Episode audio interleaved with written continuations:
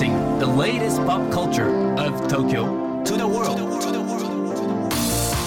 New edition, new edition, new edition, New edition, edition, edition. new, new, edition, edition, edition.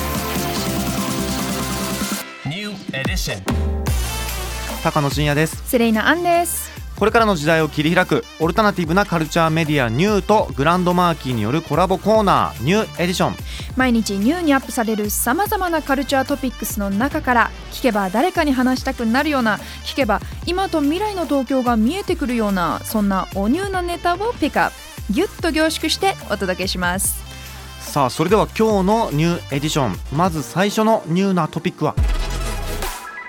King Gnu 中華圏最大の音楽アワードにライブ出演、うん。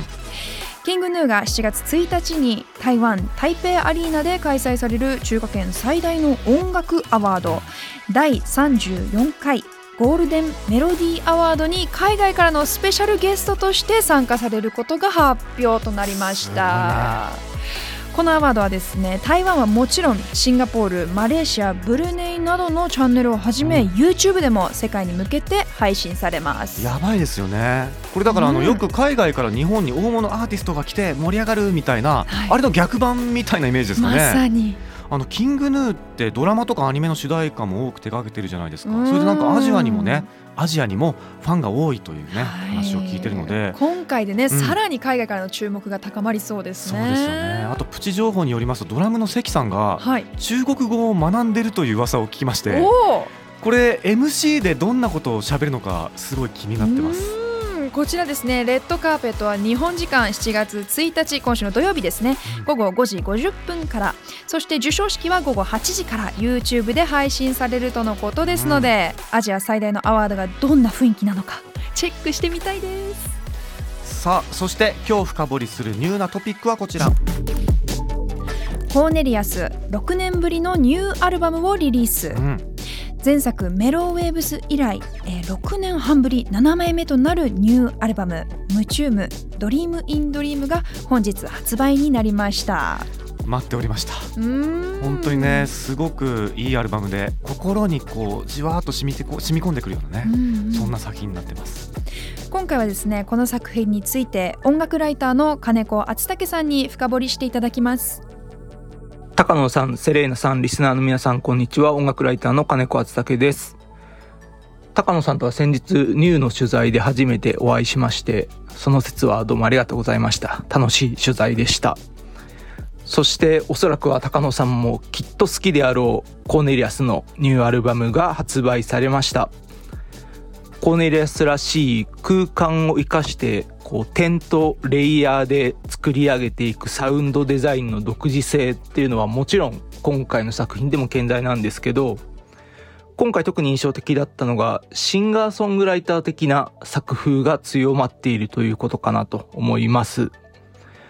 あの、これまでコネリアスの作品の歌詞は坂本慎太郎さんが結構書くことも多くて、で、今回も1曲目に入っている変わる消えるは坂本さんが書いてるんですけど、それ以外は全部小山田さん本人が歌詞を書いていて、で、それっていうのはやっぱりこの3年ぐらい、こう自分と向き合う時間が長かったことが関係してるのかなと思うんですけど、こうそれによってこれまでは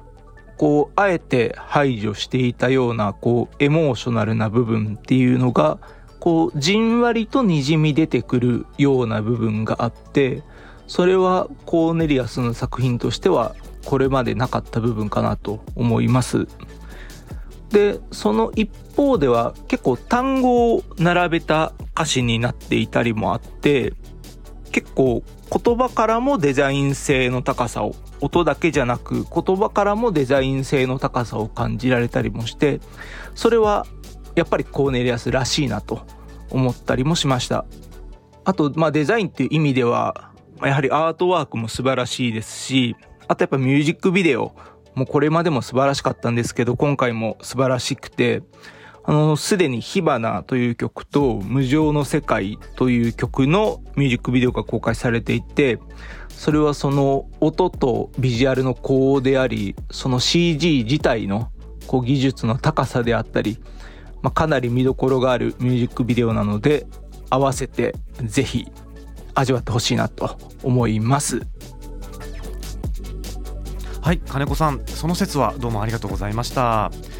や僕もこれ今朝聞いてきたんですけれども,、はい。もう本当にね美しさと切なさが同居しているようなそんなアルバムで。でね金子さんもおっしゃってましたけど本当今まで言葉を記号的に扱ってたのが、えー今回シンガーソングライター的なアプローチになってるということで、うん。自分の言葉をねちゃんとメッセージとしてこう小山田さんが紡いでるっていうところが注目ポイントですよね。うん。かつちゃんとコーネリアス的なデザイン性もバランスとして存在しているというかね、うんうんうんはい、夕方に聴くのにすごくぴったりなアルバムです。さあ今日ご紹介した情報カルチャーメディアニューで読めるのはもちろんポッドキャストでも聞くことができます。目でも耳でもあなたのライフスタイルに合わせてチェックしてください